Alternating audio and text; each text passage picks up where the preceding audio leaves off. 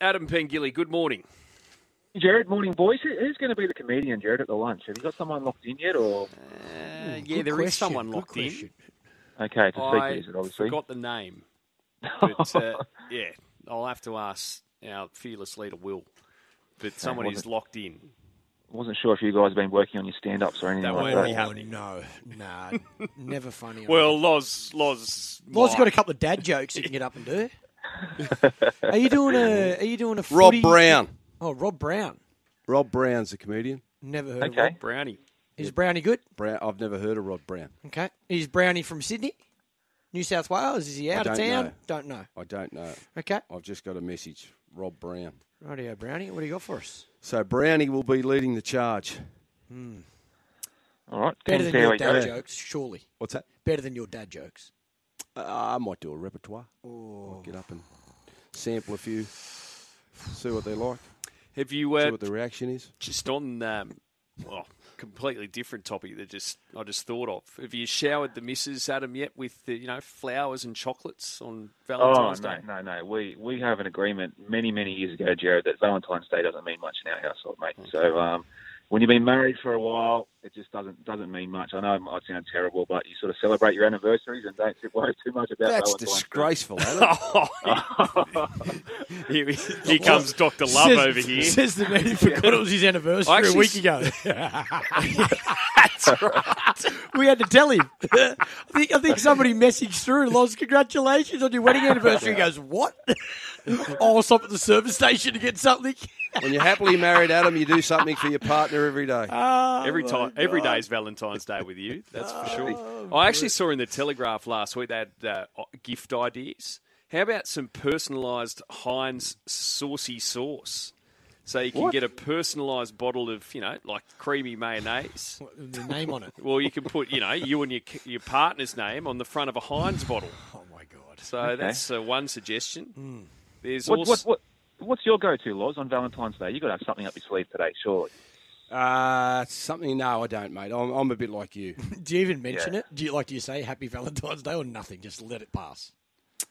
Um, well, this is this is how my relationship works, Puffster. It's organic. Whatever sort of when I walk in the front door, whatever comes out comes out.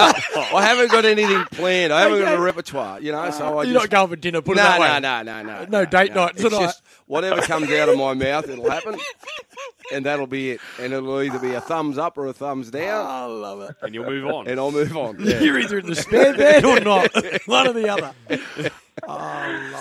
Um, all right, well, let's talk some racing then. Uh, aft cabin, a dollar seventy-five into a dollar sixty yesterday, all in in the Hobartville on Saturday, uh, and it looks like, well, the stablemate Golden Mile is headed in a different direction.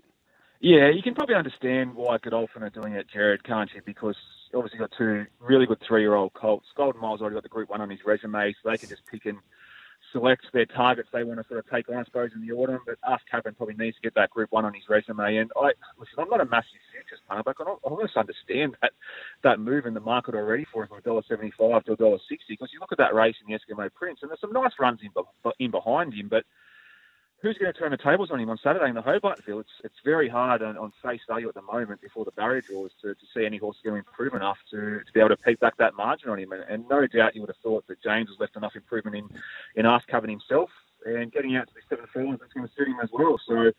Yeah, very keen to see him back at the races there on the weekend. There's no doubt he looks like a, a Group 1 winner in waiting. I'd imagine that Randwick Guineas is just a perfect target for him at the moment. I'm pretty sure he's going to tick off another box there on, on the weekend.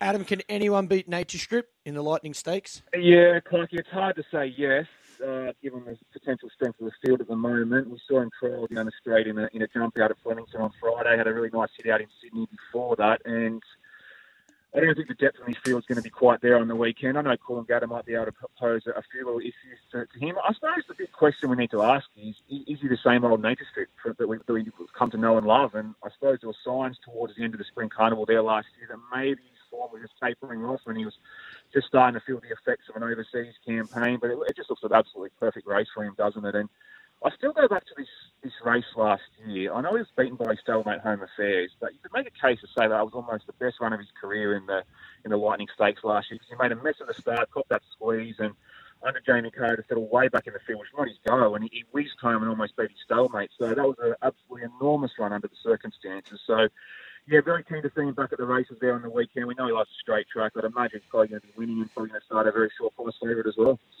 Um, Zaaki, very, very good horse. Does he usually trial well? Because the trial looked a bit flat.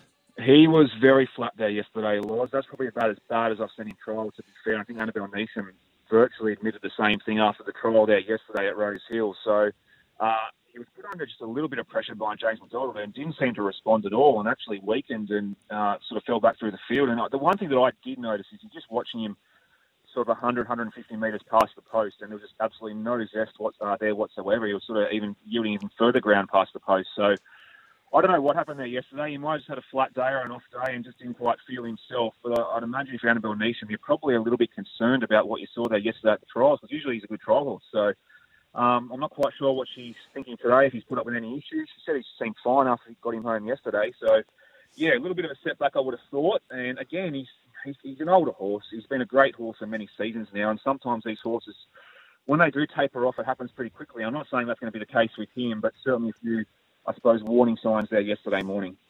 Go and give Liverpool a cheer in the Merseyside Oh, derby yeah, for us sure. this morning, mate. Yeah, one of my favourite things to do, Jerry, is give you all my please. Thought it might be. Have a good day. See ya.